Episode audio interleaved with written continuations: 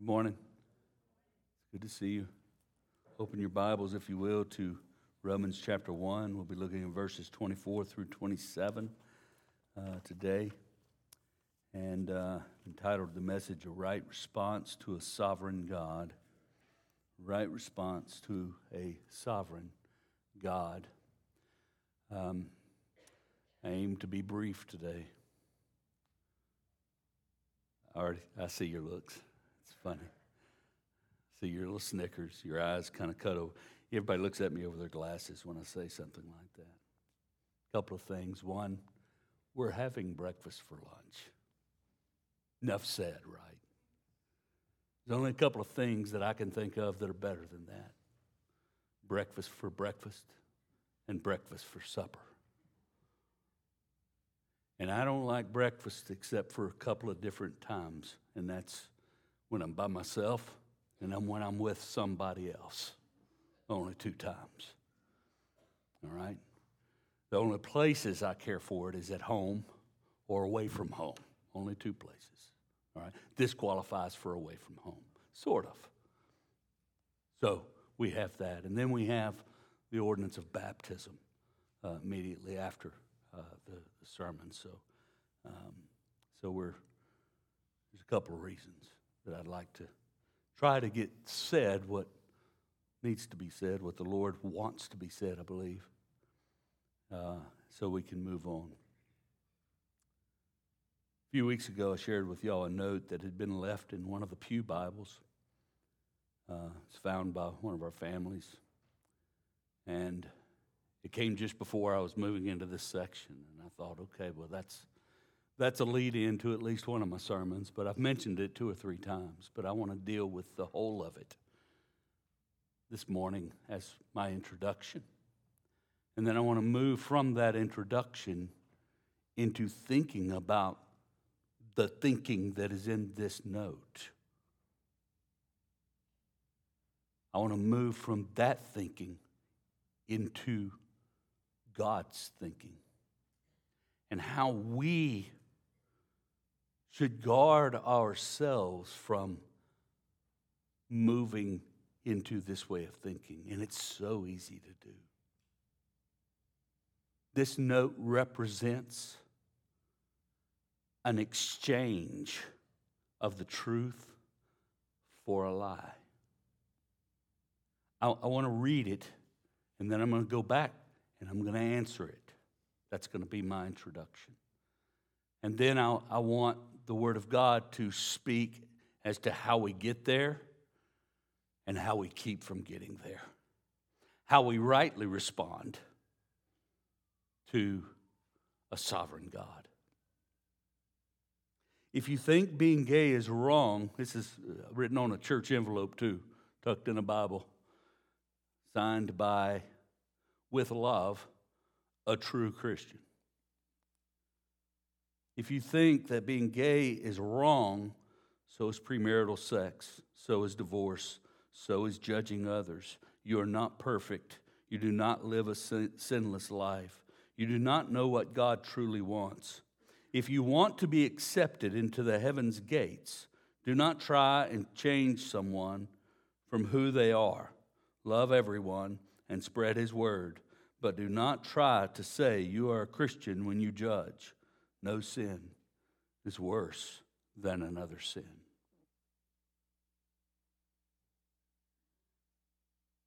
I said earlier that this was going to be fun, and it would be fun if it wasn't so tragic.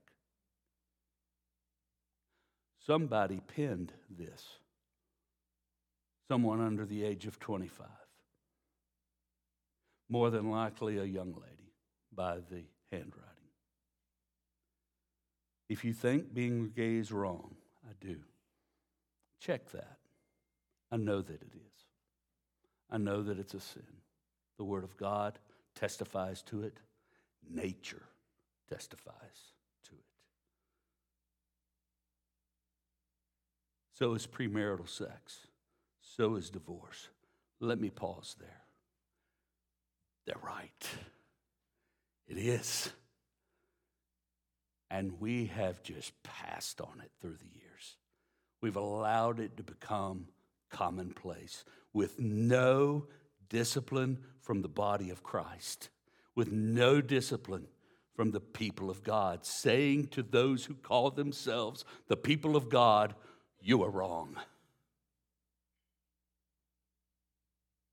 And calling them to the account of the Word of God that they proclaim, that they say that they are. This person is absolutely right that premarital sex has no place among the people of God. None. I want to say that. Fornication of any kind has no place among the people of God. They are wrong, right along with homosexuality. We're in a section of Romans 1 that deals with that. That's why we're talking about it. So is judging others. Hang on. What do you mean when you say judging others? Do you mean condemning someone, preaching a gospel that condemns and gives them no hope whatsoever of ever being redeemed? Of using judgment as a means of condemning an individual. If you're talking about that, you're right. Judging is sin. But to discern what is right and what is wrong is not a sin. We need to understand the difference. God has called us to be discerning, to know what is true and what is false, what is right and what is wrong.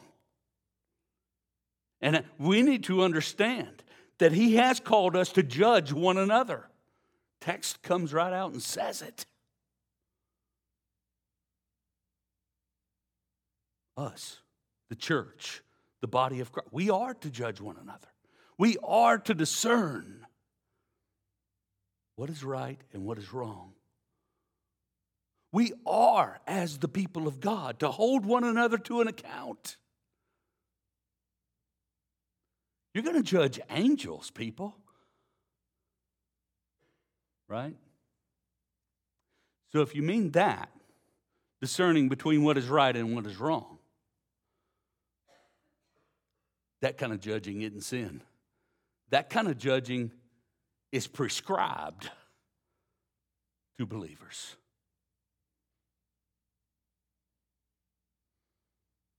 You're not perfect. You do not live a sin, sinless life. Now, wait a minute. No, I'm just kidding.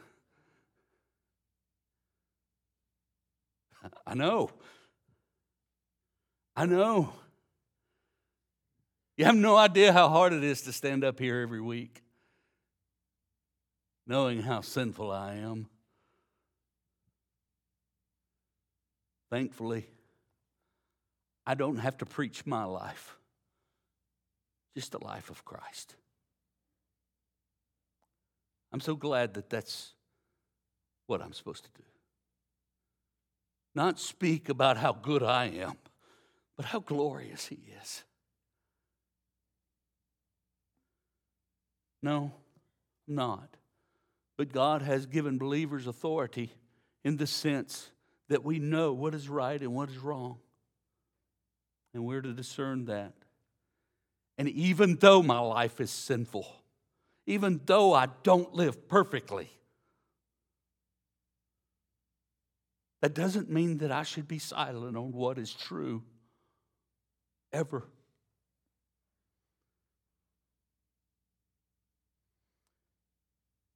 already dealt with this when you do not know what God truly wants. Yes, I truly do. I read a text this morning that comes right out and says, this is God's will for you, your sanctification. I know exactly what God calls us to.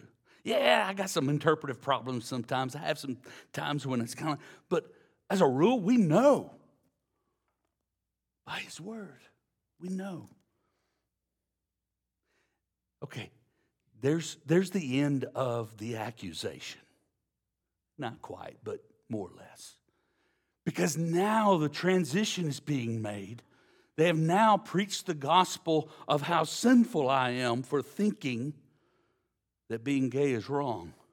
And now This person wants to move to the place of telling me how I can be saved from my error. Listen, if you want to be accepted, I'm going to stop there. There is a multitude of gospel messages that are not in line with God's word, and you're about to hear one of them. It is the gospel of secular humanism. It is the gospel that takes man and puts him at the center of all things. If you want to be accepted into heaven's gates, here, y'all hear it? The gospel's coming out. That's what they're saying. Here's the gospel. Here's the way into heaven. Here's the way into eternal life. I'm preaching an envelope here. Okay.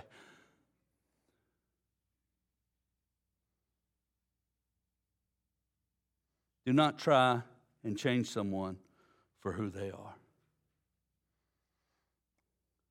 I'm not trying to change anyone. I'm trying to preach the word that says that God changes you. I'm so thankful that God, when He saves us, doesn't leave us the way we are. What a wreck the world would be in that case. What a wreck it would be that God would save people and then leave them in their sinful ways and their sinful thinking. There would be mass chaos and murders constantly. There would never be a day of peace. There would be nothing holding back the tide of evil. Don't try to change someone. I'm not trying to change anyone. It's the Word of God, it's the Spirit of God. It's the gospel that transforms, right? For who they are.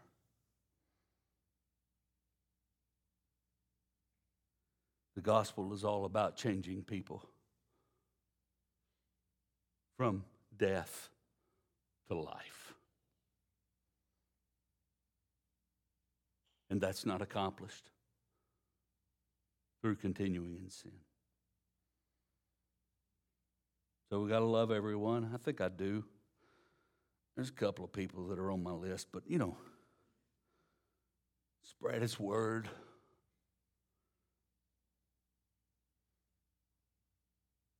No sin is worse than another. You're right. Except the sin of disbelief. But I want you to know the consequences of sin varies. And the sin of homosexuality is now threatening to destroy society as we know it. You think you're being overly dramatic. No, I'm not. There's not a sphere of life that it is not trying to touch.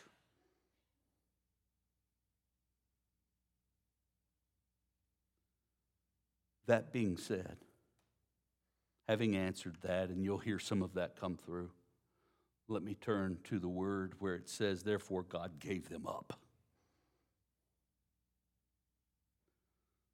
How do we respond rightly to a sovereign God who will give you up? What does that mean? That's my first point. God gave them up. I want to explain what that means. Secondly, I want us to look at the exchange spiral. They exchanged the truth about God for a lie. I want us to see the spiral or circling the drain, if you will, of our life apart from faith and hope in the living God. Last, I want to give you three ways that I believe the word here is giving us an expected response. How does God expect mankind to respond to the gospel? Remember what Paul's doing. He is laying the stage of why he's eager to preach the gospel and how the gospel is the only power of God that can save. And so let's look at this. It says, therefore, in verse 24, therefore God gave them up in the lust of their hearts to impurity. And in verse 26, it says, For this reason God gave them up to dishonorable passions. What does it mean that God gave them up? The word paradidomai is giving something over to someone, it is conveying something, it's handing something to someone, it's passing something along. The something in this context is impurity. Therefore, God gave them up the lust of their hearts to or into impurity. God gave them up to that impurity which was conceived in the lust of their hearts and manifested, according to the text, in the dishonoring of their bodies. So God did not create a punishment for their disobedience by giving them up. He gave them up to what they already had in them. He gave them up to impurity because of the lust that was in their hearts. How did they get there? they didn't give glory to God. That's what it says earlier. It says that they, uh, they did not, uh, although they knew God, they did not honor Him as God or give thanks to Him. Remember last week I, I mentioned how do we give glory to God? Number one, gratitude. And number two, trust. These two things are us glorifying God. I believe you, and I thank you. I mean, that's glorifying God. So, and when we don't do that, it leads us to this place of having in us, it, it brings about a conception of lust for everything around us. So he gave them up to what they already had in them. That is the course of sin and rebellion, but it doesn't fully answer the question of what does it mean that God gave them up? Chrysostom. Chrysostom. I've never been able to pronounce that the, pronounce that the first time. Chrysostom. I'll get it right. I put the syllables in the wrong place, is what happens. Uh, but uh, Chrysostom uh, interpreted and understood this as giving them over in a passive sense. In other words, by withdrawing his influence over those disobedient idolaters, God permits them to continue in and plunge more deeply into the sin they had already chosen. In other words, God just let them go. Let them go in their own passions, let them go in their own things. And although this is a partial interpretation, there's more to it than that. One commentator said it, put it this way in, in terms of giving a, an analogy or a word picture. Put it this way God ceased to hold the boat as it was dragged by the current of the river. In other words, picture a, a little skiff, if you will, in the river, and God holding on to it, keeping you from being pulled by the current. Society, sinfulness, temptation, all these things, the current of this world. Eh, isn't that what it feels like sometimes as the people of God that we're swimming upstream? Well, we kind of are. But here's this boat, and God's holding on to it, and the current is just really fast. And not too far down the road, there are some rapids. And a skiff isn't built for that. And in what Chrysostom is saying, and what this other commentator is saying, God just simply lets go and lets them go on the way that they have chosen.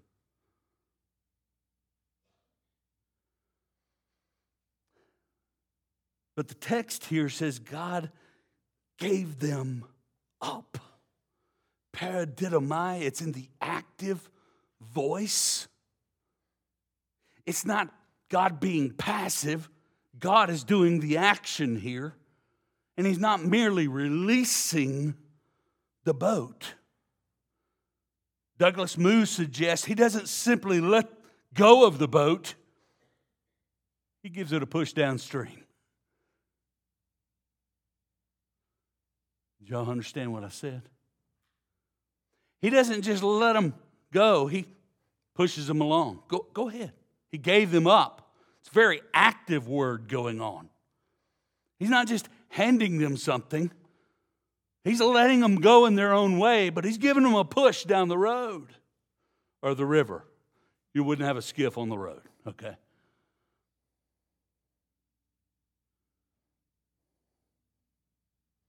For what purpose?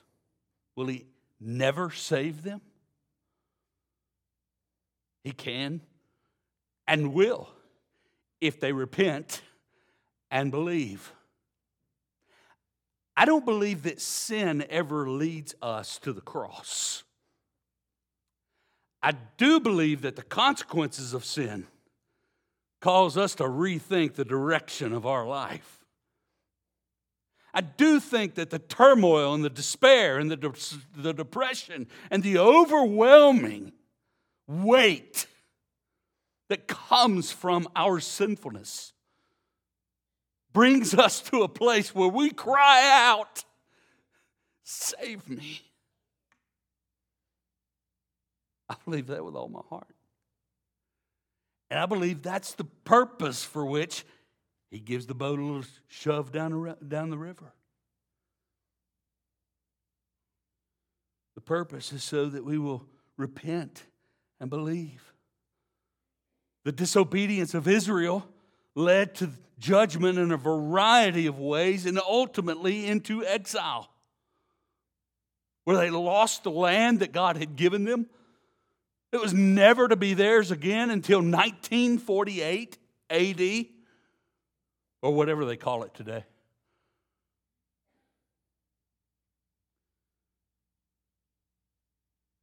We see this in some of other places in 1 Timothy. Look with me there. 1 Timothy chapter 1 verse 20. Ah, we'll go to 19. By rejecting, verse 19, 1 Timothy chapter 1, by rejecting uh, faith and a good conscience, some have made shipwreck of their faith, among whom are Hymenaeus and Alexander, whom I have handed over to Satan, that they may learn not to blaspheme. I'm handing them over to Satan. Uh, we're, we're taking all their authority away in the church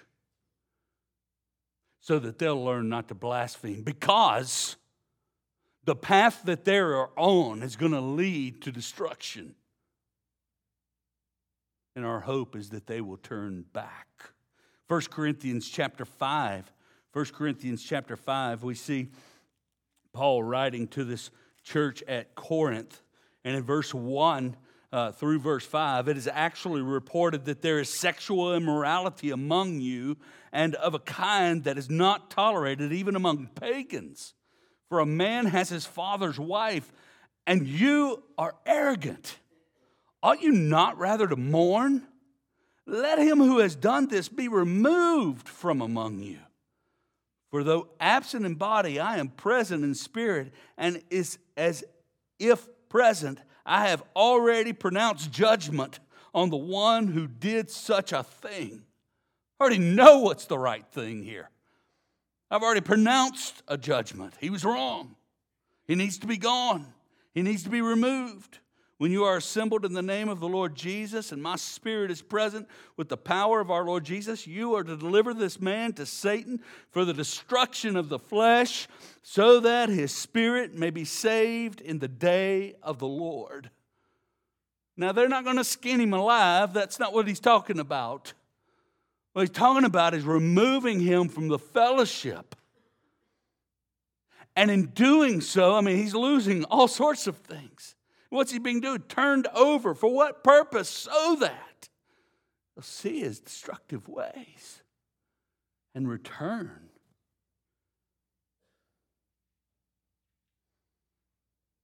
I was thinking about all this and I couldn't help but think of Proverbs 23 13. Do not withhold discipline from a child. If you strike him with a rod, he will not die. If you strike him with a rod, you will save his soul from Sheol. Hmm.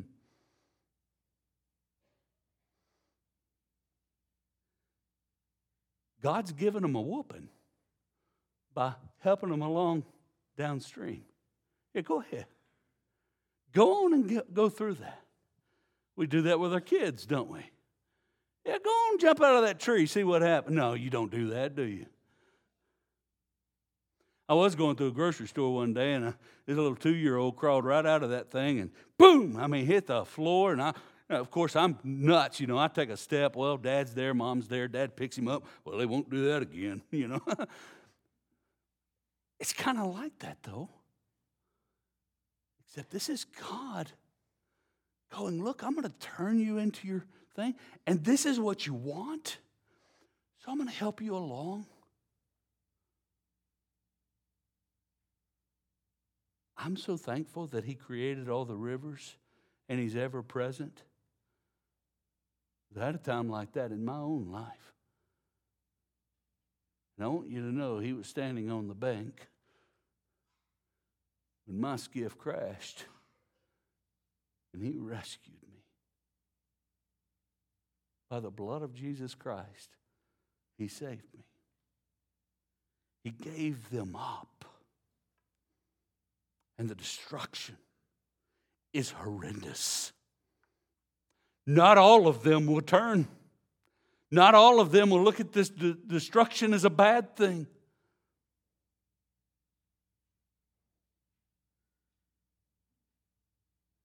You say, how do you come to that conclusion? Paul's talking about why he wants to preach the gospel. He's setting the stage. Look, this is why the gospel is necessary. Because this is where the heart of man is.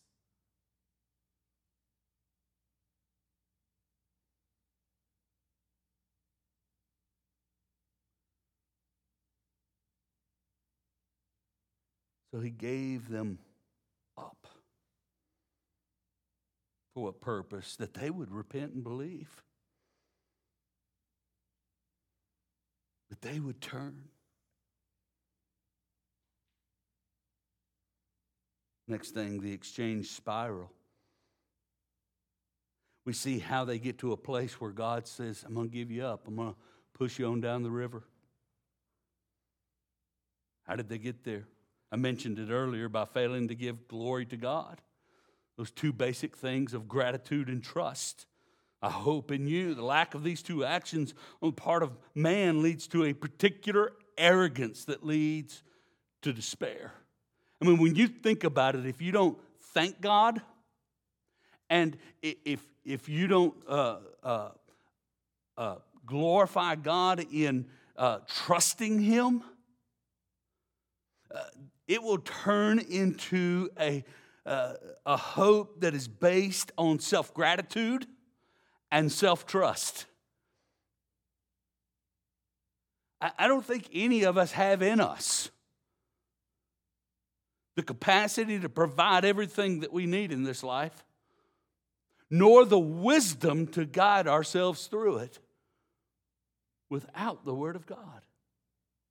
I mean, if all I have to hope for, all I have to hope in, all I have is based on self gratitude and self trust, I'm sunk. To carry on the analogy, I mean, I'm sunk.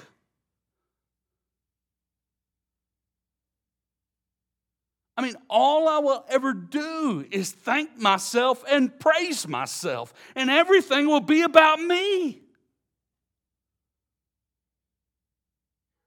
That's all you'll do.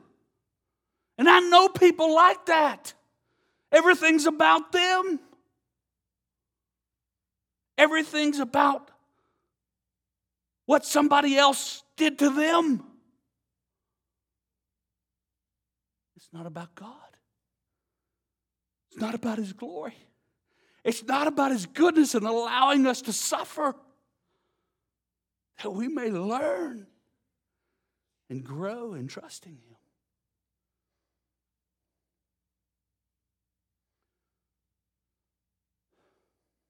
One who does this, who self trust and self gratitude. Hang on, I just knocked my microphone off. Those who do, they peak early, you know? I mean, those who trust themselves and thank them, they peak early. We can't keep giving better gifts to ourselves. But instead, what happens is there's this steady downward spiral of gratitude for a slow progression of destruction. The point that I am grateful merely because I'm not dead yet.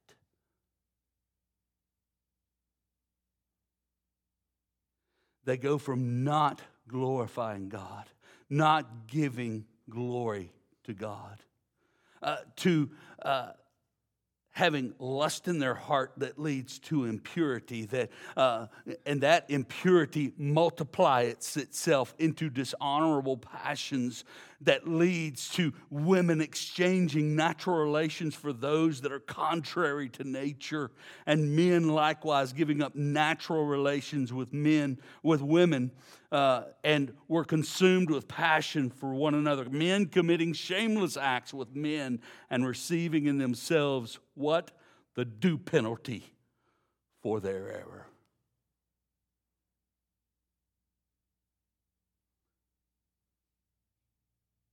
They're constantly saying, I'm right, you're wrong.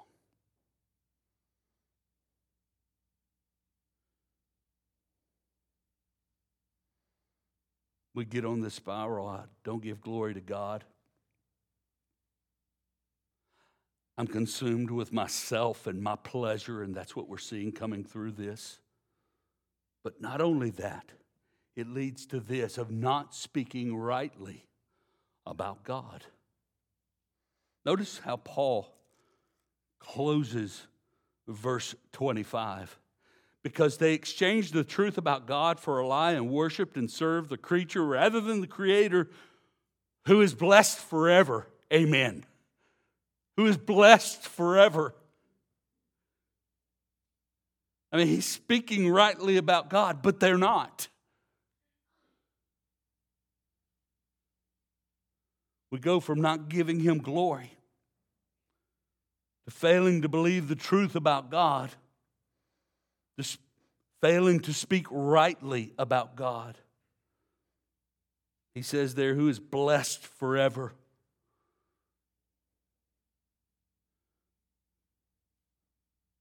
Blessed is eulogetes, logos, word, you good good word, to speak good words.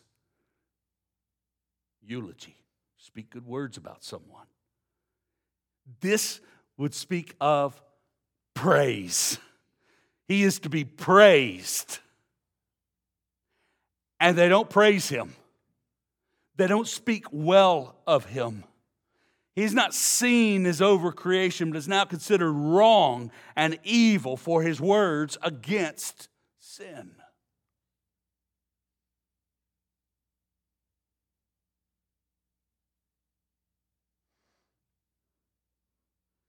We live in a world that is filled with humanistic reasoning that will speak right things about God.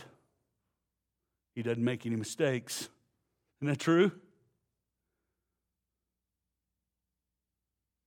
In wrong context. I'm on the right track, baby. I was born this way. If you want to know the source of theology such as this, look to the likes of Lady Gaga and the movement of the LGBTQ plus. They speak wrongly about God. God is pleased with homosexuality. No, He is not. No, He is not. They speak wrongly about Him. Man, you see the spiral? We just spiral, keep going on and on, down and down to where our minds are so demented we call evil good and that which is good evil. So, what's the expected response? I'm going to keep from repeating myself here. Okay, I'm going to repeat myself once. One, glorify God by giving gratitude and trusting Him for everything. Second, honor marriage. Think, man, how'd you get to marriage from this passage? Don't y'all see the relationships that are skewed? Why are they skewed? Because marriage is not being honored. They're dishonoring their bodies. It says they gave them up. Uh, to, he gave them up in the lust of their hearts to impurity, to the dishonoring of their bodies among themselves. What does that mean? He doesn't define it. It's not what's going on in the eh, beginning in verse 26. It's something else. It's fornication of another kind. Turn with me, if you will, to 1 Thessalonians chapter 4. 1 Thessalonians chapter 4.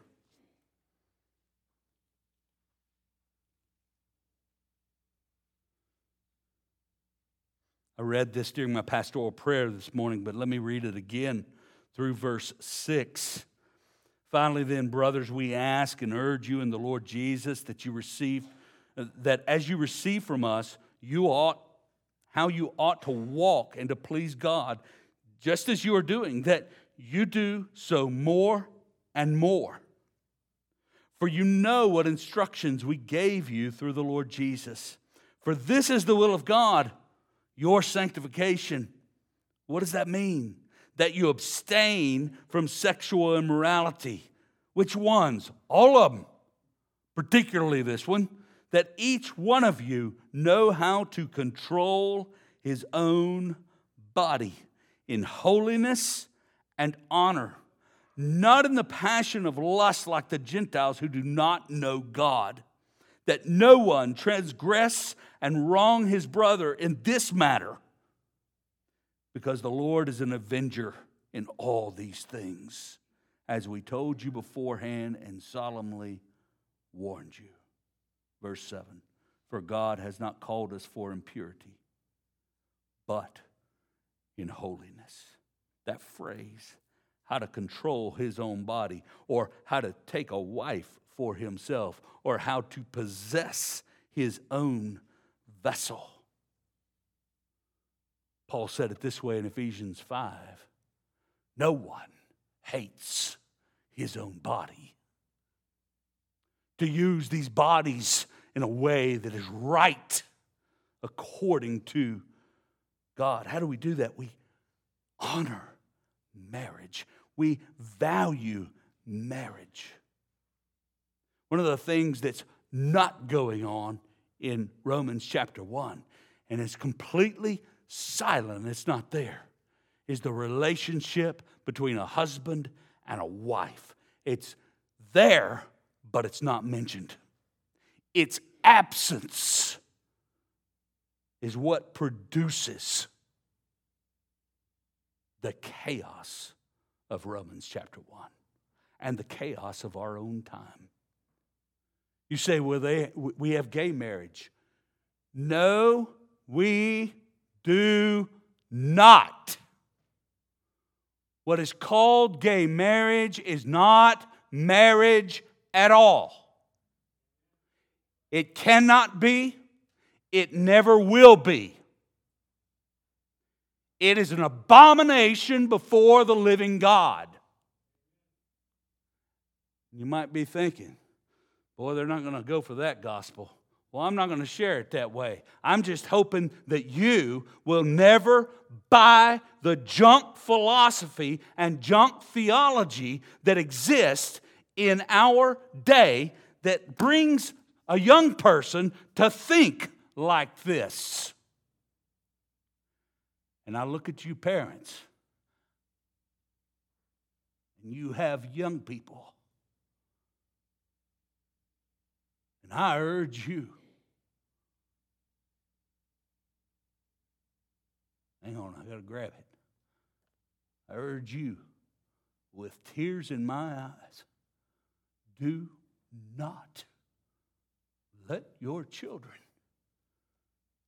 go to this thinking. How do I prevent it? One is where you're sitting right now.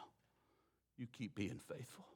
Two, you read this every single day in your home. I'm afraid they're going to ask me a question that I'm not going to have an answer to. They are. They are. They're going to. I'm just going to let you know they're going to. Y'all ask me questions I don't have the answer to all the time. Well, let me get back to you.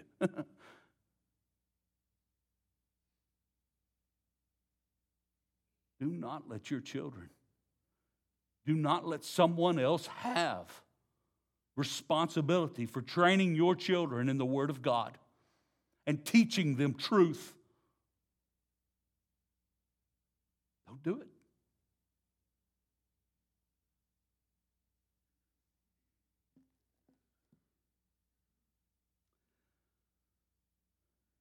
Teach them the truth about marriage through your own. Let them see. Oh, that's the gospel. Ultimately, that's what they ought to see in your marriage the gospel. It's God's intent. That and to be fruitful and multiply and flourish, fill the earth with people with the praises of God on their lips. Honor marriage. Control his own body to obtain his own vessel. Not to be running around with all kinds of women, but to have one. Not to be running all, all over the place with all kinds of men, but to have one. God intends for you to love her and for you to respect him.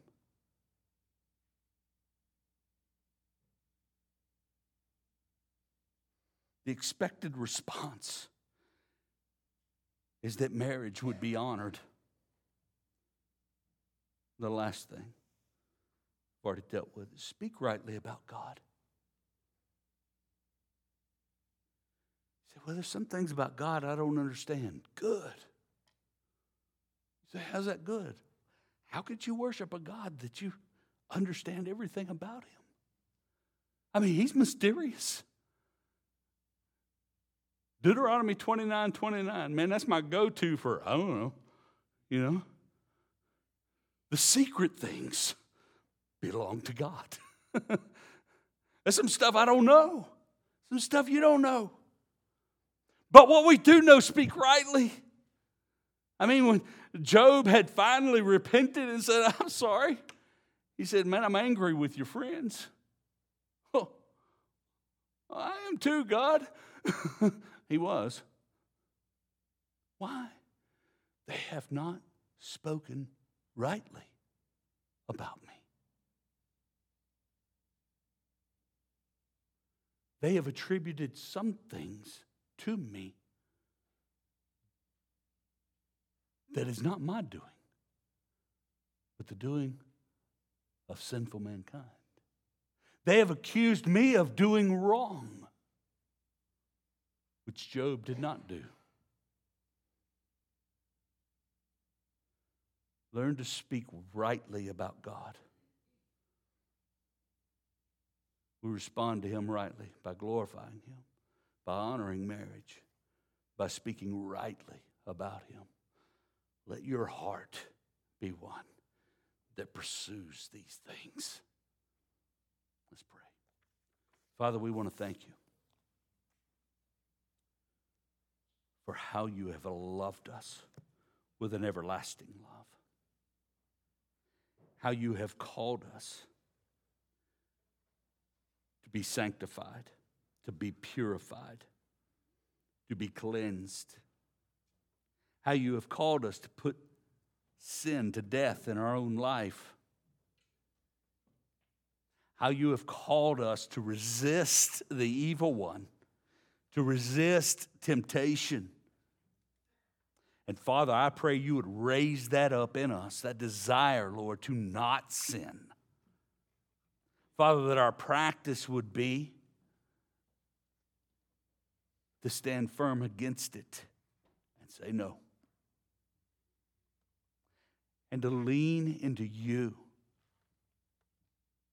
in every way so that we have the strength and the truth to stand fully in full confidence. Lord, we love you and praise you in Jesus' name. Amen.